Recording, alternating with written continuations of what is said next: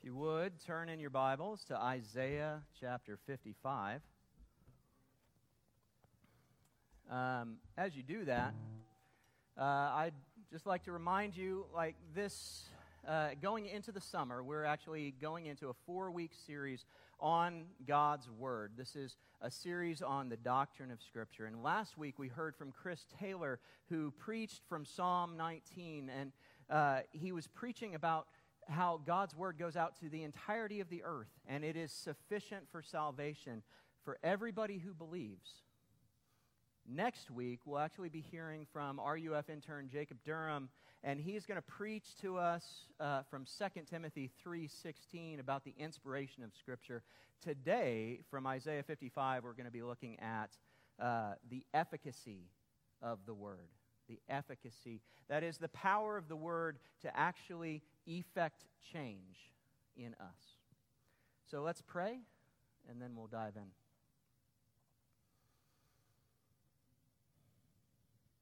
Father, Lord, as we come to you today uh, before this sermon, we do ask that you bless us in the preaching of the sermon and bless, bless us in it, attending it and hearing it. Lord, we ask that your Holy Spirit be very active amongst us, convicting us where we need conviction and giving us comfort where we need comfort, Lord. And in all things, help us see our great Savior, Jesus. Amen. Like I said, we're in Isaiah 55 today. Um, you know, Isaiah, he, he's kind of a, a big deal in the Old Testament. You know, his, his book is huge. I don't know if you've ever read it. You should if you haven't, because it has some of the greatest texts in all of Scripture. But Isaiah himself, he was called to a really hard mission. Really hard mission. Um, you know, he preached for about 40 years to God's people. And um, his call was really to go out and preach mostly judgment. That's a hard call. There was, of course, starting in chapter 40, a lot of light that comes into it, and he starts preaching reconciliation with God and uh, giving us a picture of the coming Savior. But much, much of his preaching was that of judgment. And as we go into Isaiah 55, it's, it is important to note, though, that this is on the heels of the servant songs in Isaiah. What are the servant songs? The servant songs are these uh, couple of chapters that go through Isaiah in the latter part. It's starting in, uh, I think, chapter 42 is when we see the first servant song. And these are the great prophecies about the Messiah to come. God's servant is coming, and he is going to bring reconciliation. And we read a little bit from in our uh, call to worship song, uh, Isaiah 49. That was part of one of the servant psalms. Uh, and in it, we see God saying to Christ that it's actually too light of a thing to just send him out to redeem Israel, to redeem Judah. No, he's going to redeem the world. And then we fast forward to that really iconic, that very well known servant song in Isaiah 53, where we see the prophesied Savior is one that is going to come, and as he comes, he is actually going to uh, take all of the sins of Israel upon himself. All of the sins of God people will be put upon him and atoned for. Following that, we see Isaiah 54, which is this wonderful, wonderful promise of love and restoration and a new covenant that's coming. We actually, the song that we sang for our assurance, Pensive, Doubting, Fearful Heart, it comes almost straight from Isaiah 54. That's the level of comfort that he's giving. And then we get to Isaiah 55. Now, of course, as you might expect, as people who have seen northern Israel ripped away, exiled by Assyria, as people who know their history, know their past, know their, their tendency to go back into sin and idolatry, there is a question that's kind of reverberating in the back of their minds, even hearing this great promise of restoration in Isaiah 54. And that question is can he do it? Can God actually do what he says? Like, I know this is what he's promised, but isn't it contingent on something that we do? Will this actually come to pass? What if we screw it up again? And, you know, that's a question that all of us often have. You know, does the Lord or will the Lord keep his word? Does the Lord keep his word? Will he keep his word? Can he? And we think oftentimes, you know, I'm so sinful. I know my sin. I know how deeply I've offended him. And I know oftentimes he just seems so far away. What if this time I've sinned too much? What if this time there is no reconciliation? Will he actually save us?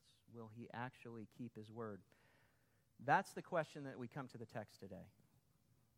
So please stand as we read God's word today.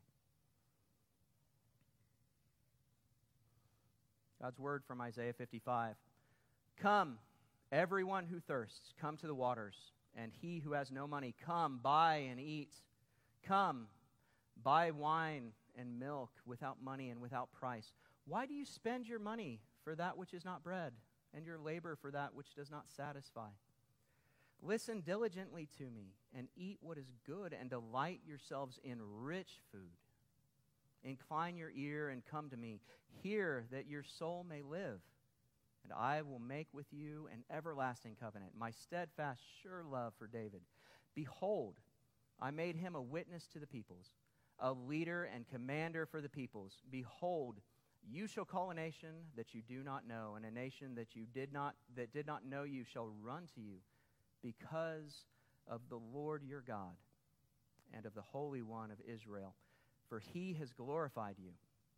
Seek the Lord while he may be found, call upon him while he is near. Let the wicked forsake his way, and the unrighteous man his thoughts. Let him return to the Lord that he may have compassion on him, and to our God, for he will abundantly pardon. For my thoughts are not your thoughts, neither are my ways your ways, declares the Lord. For as the heavens are higher than the earth, so are my ways higher than your ways, and my thoughts higher than your thoughts.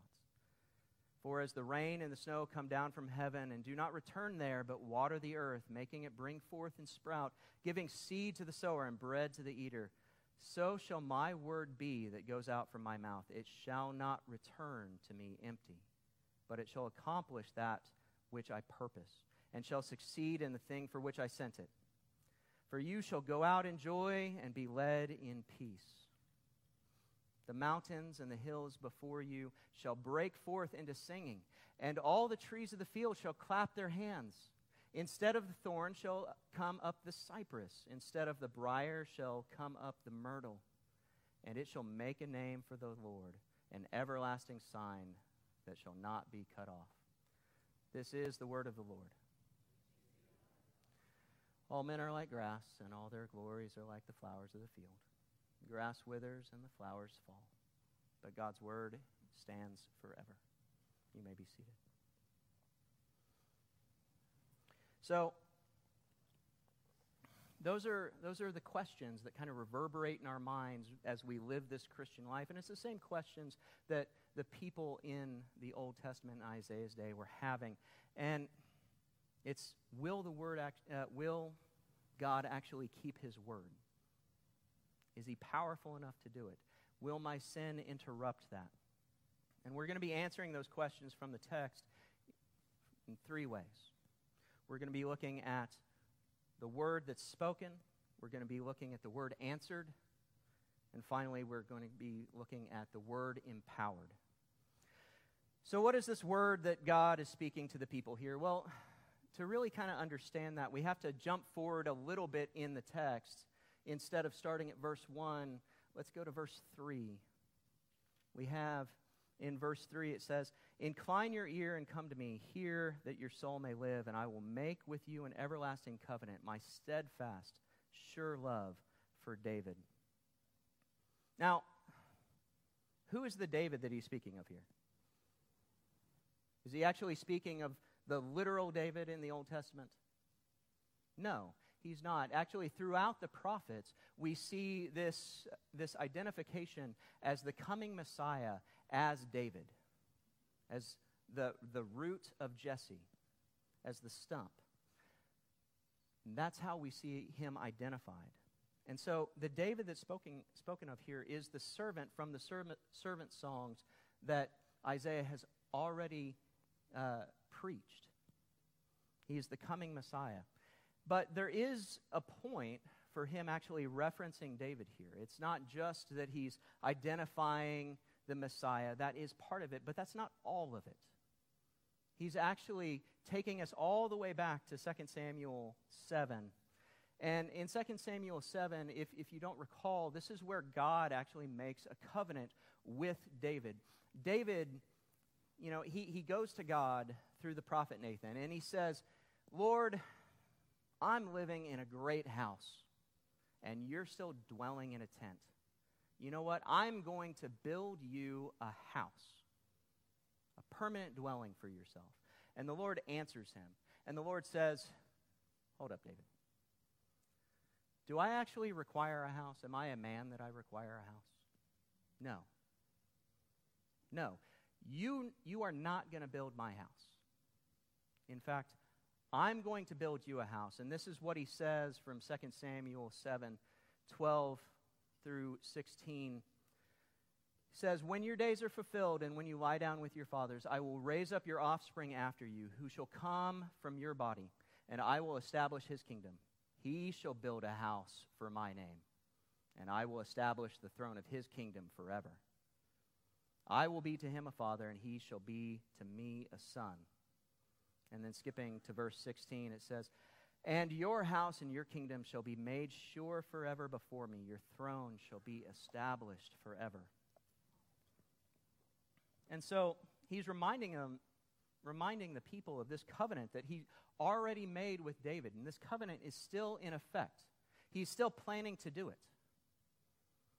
And he is saying that this is going to happen. And he guarantees it. It's really awesome. He guarantees it in that second half of verse 3. He says, I will make my covenants with you an everlasting covenant, my steadfast, sure love of David. He guarantees that this is going to come about because of his steadfast and sure love for David. And again, he's not talking about David the king, though he did love David the king. He's talking about the coming Messiah, he's talking about Jesus. And so, we go on to see a little bit more of this message that he's giving, a little bit more of what the spoken word is. Starting in verse 4, we see, Behold, I made him a witness to the peoples, a leader and commander for the peoples. Behold, you shall call a nation that you do not know, and a nation that did not know you shall run to you, because the Lord your God and the Holy One of Israel, for he has glorified you. What is he talking about here? He's talking about Christ. Jesus comes on the scene in the first century, and what does he do? He calls everyone to him Jews, Gentiles, everybody. He is building a house for himself, he is building his kingdom. And this is the gospel. This is shorthand for the gospel. And that's what the spoken word here is. That's the word that God speaks to his people. He first gives them the gospel. And now we can go back and look at verse 1 and ask, you know, who is he talking to? Verse 1 says, Come, everyone who thirsts, come to the waters. And he who has no money, come, buy and eat. Come, buy wine and milk without money and without price. Now, there are two senses here in, you know, as to who his audience is. One is everybody who's hearing this, everybody who's reading this. It's everybody in the world that's his first audience. We call that the general call of the gospel upon people. When God's word goes out to everybody and invites them to come. But there's a second, more specific group of people that he's talking to. He doesn't just say, Come, everyone, though everyone can read this and everyone can hear this. He says, Come, everyone who thirsts. What does he mean by thirst? He means somebody who is thirsty for the gospel, who actually recognizes their need. Somebody who recognizes that they need the water of life. And Jesus picks up on this, this passage in John chapter 4 when he's talking to the woman at the well. The woman, he asks her to draw him water. And she's like, What? I'm a Samaritan, you're a Jew. Why are you asking me this? And he said to her, If you knew who was asking you, you would have asked me for water of life, because I would give it to you. And anyone who drinks the water that I give them will have life and have life abundantly. That is the water that's being talked about here. It's the water of life. And the person that God is talking to is the person who is thirsty for it. And further, he says, buy, buy without money. Buy milk, buy wine without money. It's someone who recognizes that God has something that they, they can't actually purchase themselves. And so he is offering it free. And this, this is the doctrine that we would call effectual calling. This is God calling his people to himself. And so the next question is who responds and, you know, kind of why do they respond? Picking up in verse 2, God says, Why do you spend your money for that which is not bread, and your labor for that which does not satisfy? Listen diligently to me, and eat what is good, and delight yourselves in rich food. Incline your ear t- and come to me. Hear that your soul may live. He says, why is it that you spend your money on bread? Or why is it that you spend your money on things that are not bread, I should say? And this again, Jesus picks up on in John chapter 6 when he identifies himself as manna from heaven, the bread of life come down. And it is the bread that when you feast on it, you are fully satisfied. That's the rich food of the gospel. It's feasting upon Jesus, his person, his work. Nothing else can satisfy us. Nothing else can. Doesn't matter whatever it is. Sproul says this, kind of addressing this same issue. Uh, you'll find the quote in your bulletin if you want to read it. I think the greatest weakness of the church today is that almost no one believes that God invests his power in the Bible. Everyone is looking for power in a program or a methodology, in a technique, in anything and everything but that in which God has placed it His Word. He alone has the power to change lives for eternity, and that power is focused on the Scriptures. So, what's Sproul saying here? He's saying that everybody, all of us, believers and, non- and unbelievers, are all prone to this. They're all, we are all prone to try to buy something that we don't need. We actually need the Word of God. We actually need to feast on it. We need the gospel, and that is what we need. It says, Incline your ear, hear that your soul may live. And so that that's why believers respond. We respond so that we might live. Everything else in the world perishes. You know, I, I just recited that passage from Isaiah that God's word stands forever. Everything else perishes men, plants, cars, everything perishes except God's word. God's word does not. It is life itself, and it brings life to everybody who embraces it, everybody who feasts upon it. So, The next question is How are believers, those thirsty and impoverished, how are they to respond? How do they respond? How do they answer God in his call here? Read in verse 6 Seek the Lord while he may be found, call upon him while he is near. They're to respond in faith. They're actually to go out and seek the Lord. They hear him calling, they hear his invitation to come, drink the water of life, feast on the, the bread of heaven. And they're to respond in faith. And then at the beginning of verse 7, we see, Let the wicked forsake his way, and the unrighteous man his thoughts. Let him return to the Lord that he may have compassion on him. And so we see it's not, it's not just faith, it's also repentance. That we're to respond in faith, but also repentance. And really, that just makes sense. You know, as Luther said, faith and repentance are actually two sides of the same coin. That you can't have one without the other. Because as you have faith, you will see your own sin and you will be moved to repent. And as you repent to God, that actually requires an act of faith. And what is this upheld by? It's upheld by this second part of verse 7. It says that he may have compassion on him, and to our God, for he will abundantly pardon. It's upheld by God's pardon. Now, what's that? That's our justification. And you know, justification, it's, it's a big term. It's a term that I'm sure you're all familiar with. It is how we have a righteous standing before God. But it's not a legal fiction here.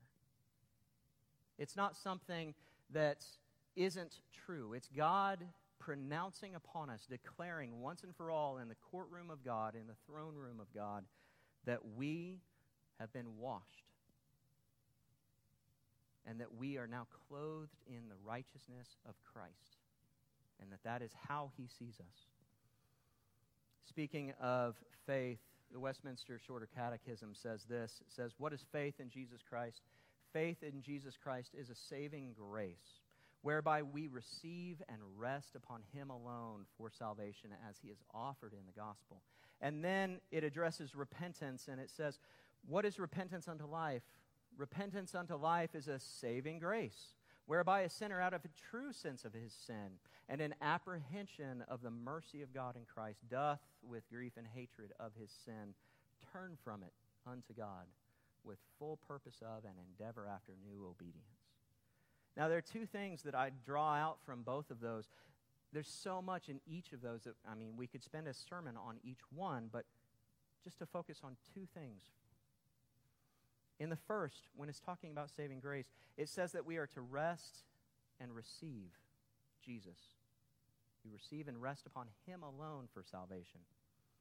And repentance requires an apprehension of the mercy of God in Christ. What are they saying? They're saying that in order to actually respond in faith, in order to actually repent we have to have an understanding that God can and will pardon us. That understanding that He can and will pardon us, that is part of our faith. We rest upon Jesus alone. You know, Luther, I, I tried to find the ex- exact quote, and I have lost the exact quote. I guess I deleted the email that I emailed it to me. But this is a paraphrase of what he said he said, speaking of faith and repentance, if when you repent, if when you repent, all you are doing is going to God and saying, God, please give me a second chance. I've sinned. Give me a second chance. He says, then Christ's blood is of no value to you. And why does he say that? Because by asking God for a second chance, if that's all you're doing when you repent, then you're actually just asking God to let you have another chance to keep the law. And Christ's blood clothing you in righteousness and washing away all of your sins is of no value to you. And that's a profound thing when we talk about faith and repentance. Repentance is actually turning from your sin unto God with full assurance that Christ will be merciful. But the next question is can I actually trust God to pardon me? You know, yes, He pardons in general, He pardons a lot of people. Yes, that's what the Bible says, but will He pardon me? Will He justify me? You know, I know that if someone had sinned against me like I've sinned against God, I'd be out for justice. I would not be entertaining mercy at all. I'd be out for justice. Indeed, I might even go into vengeance because that's a massive weight of sin. Calvin, speaking on this, he says, Men are wont to judge and measure God from themselves, for their hearts are moved by angry passions and are very difficult to be appeased. And therefore, they think that they cannot be reconciled to God when they have once offended Him. That's the disposition of the heart that I was just talking about. When we have that question, will God actually forgive me? Will God pardon me? Am I justified? We are actually putting on God our thoughts, our affections, our motives. And we expect Him to act in the same way that we would. Let's read on verses 8 and 9. God responds to this. He says, For my thoughts are not your thoughts, neither are your ways my ways, declares the Lord. For as the heavens are higher than the earth, so are my ways higher than your ways, and my thoughts higher than your thoughts. That is so packed full of meaning. We're sinful and we cannot know him. His thoughts are high and ours are low. As high as the heavens are above the earth, our thoughts are earthly. His thoughts are heavenly. There's a huge expanse. He can't, sorry, we can't know his thoughts. We can't know his ways unless he tells us what they are. But he doesn't respond. I mean, that's the point of these two verses. He doesn't respond the way that we do. He has assured us that he will have compassion on us. And then the next thing that he says, after he says that he's the one that abundantly pardons, he says, My thoughts aren't your thoughts. They're much higher than yours. My ways aren't your ways, they're much higher than yours. And this calls to mind, you know, Psalm 103, verse 11. Uh, psalm 103, it's a psalm that we use a lot of times in our assurances of pardon. Uh, but there's this one line, it's in verse 11, and he says, For as high as the heavens are above the earth, so great is his steadfast love toward those who fear him those who are in awe of him, those who love him in that awed way. That is how high his love is. And so, the people hearing this, they would have instantly thought of Psalm 103. It's the same language. And he's saying, he's calling to, that to mind specifically that his love for them overshadows any amount of judgment that they could expect from his hand because he, they are his people and he is their God.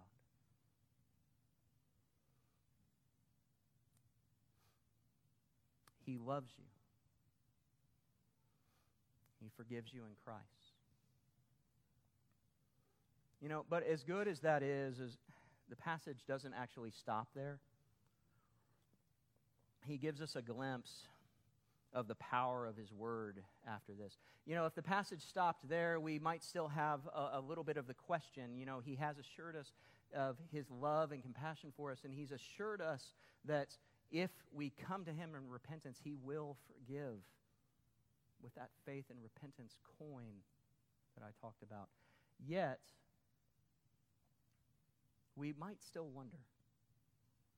And so he doesn't stop there. He goes on to verse 10.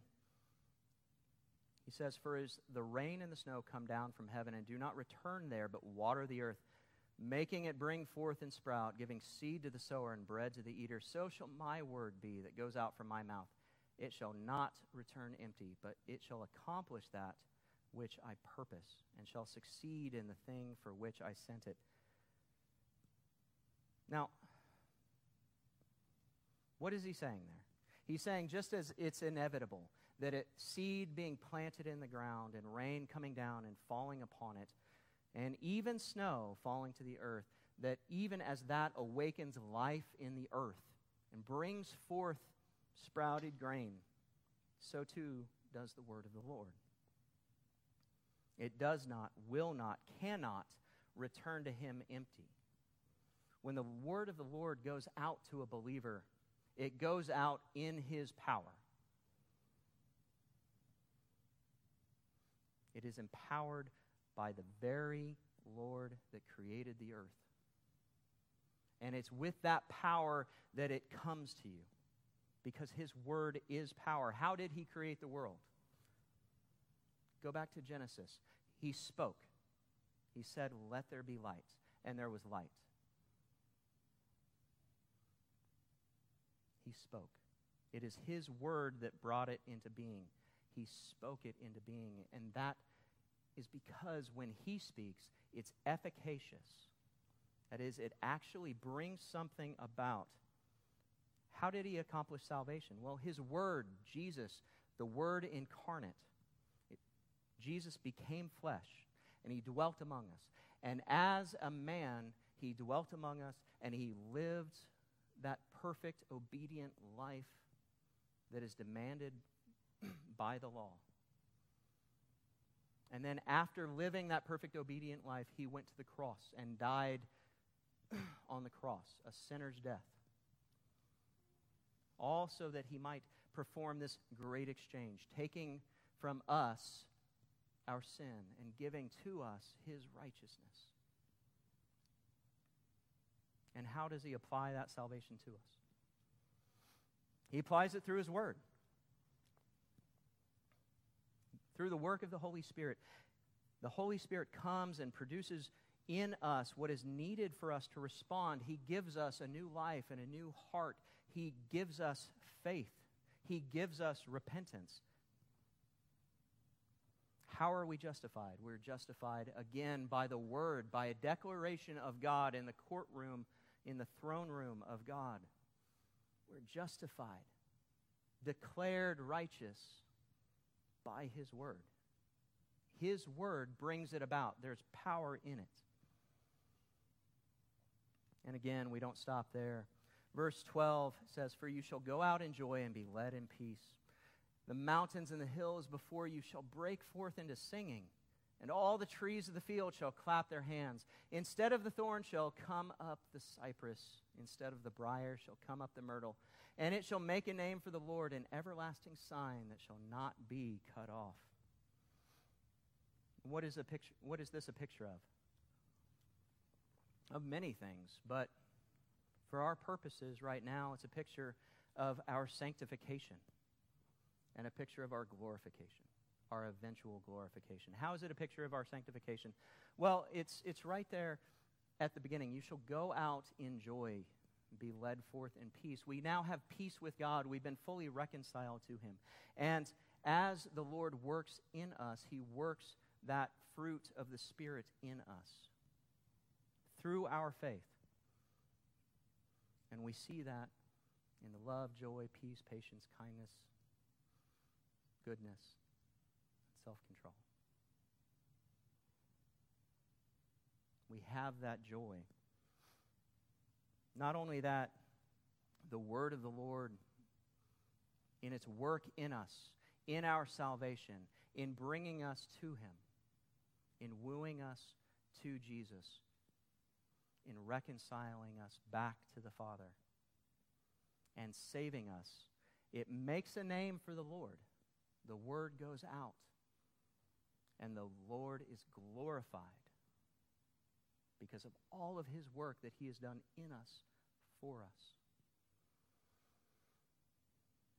What God speaks, God brings about.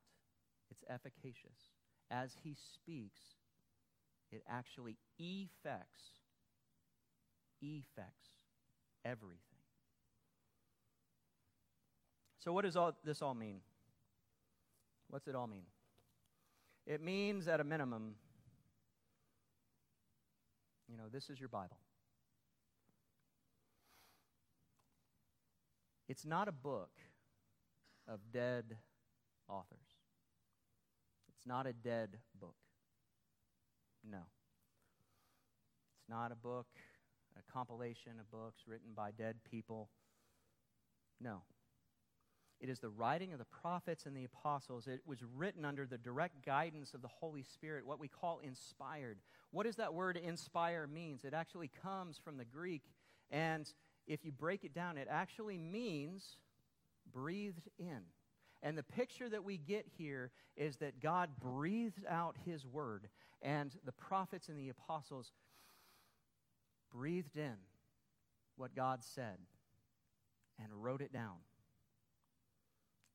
And this, this book, this Bible, the scriptures, they are the very word of God. And it comes in power, just like Sproul said. Even this is powerful because this is the word of the Lord. It leaves the unrighteous without excuse before God. And it brings salvation to all who believe. We read in Romans chapter 1, verse 16 and 17 For I am not ashamed of the gospel for it is the power of God that brings salvation to all who believe, first to the Jew and then to the Greek. It is efficacious. And how, how is this done? How is salvation brought through the book, through the Word of God, through the Scriptures? Westminster Confession of Faith, uh, sorry, the Westminster Shorter Catechism says this How is the Word made effectual for salvation? The Spirit of God makes the reading, but especially the preaching of the word, an effectual means of convicting and converting sinners and building them up in holiness and comfort through faith unto salvation.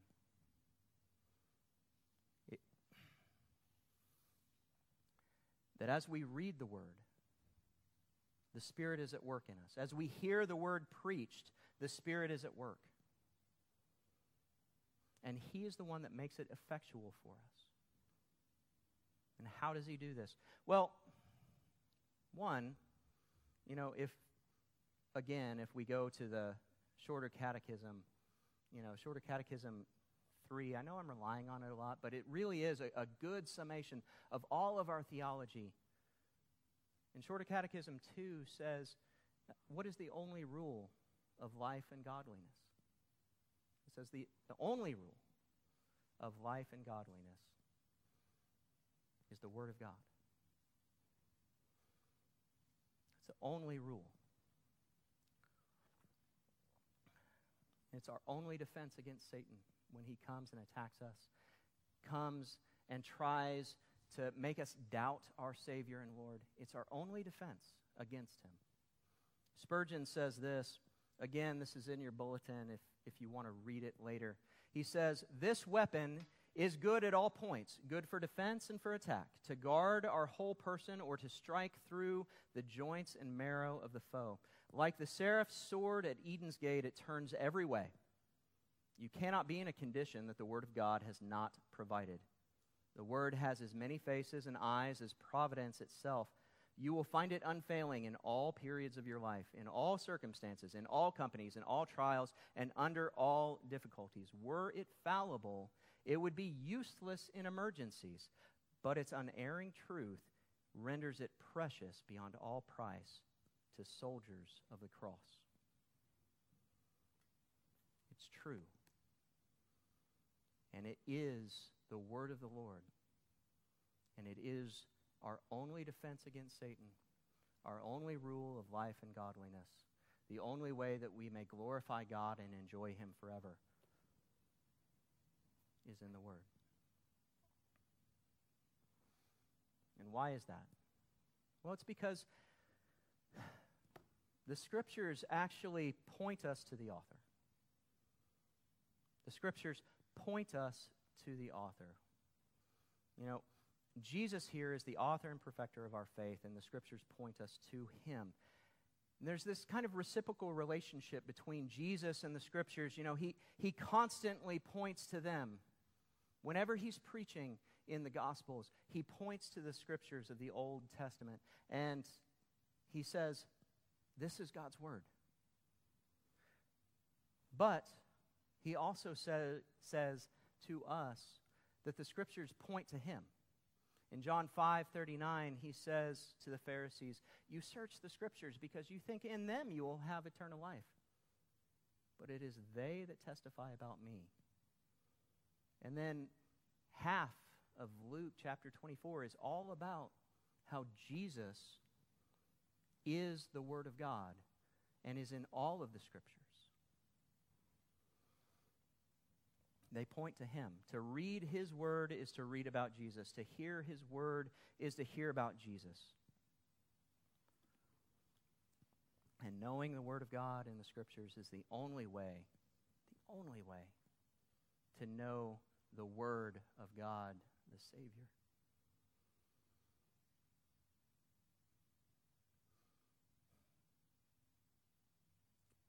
It's an amazing thing that God has given us that He has actually recorded His word for us so that we might live. So that we might live. Amen. Let us pray. Father,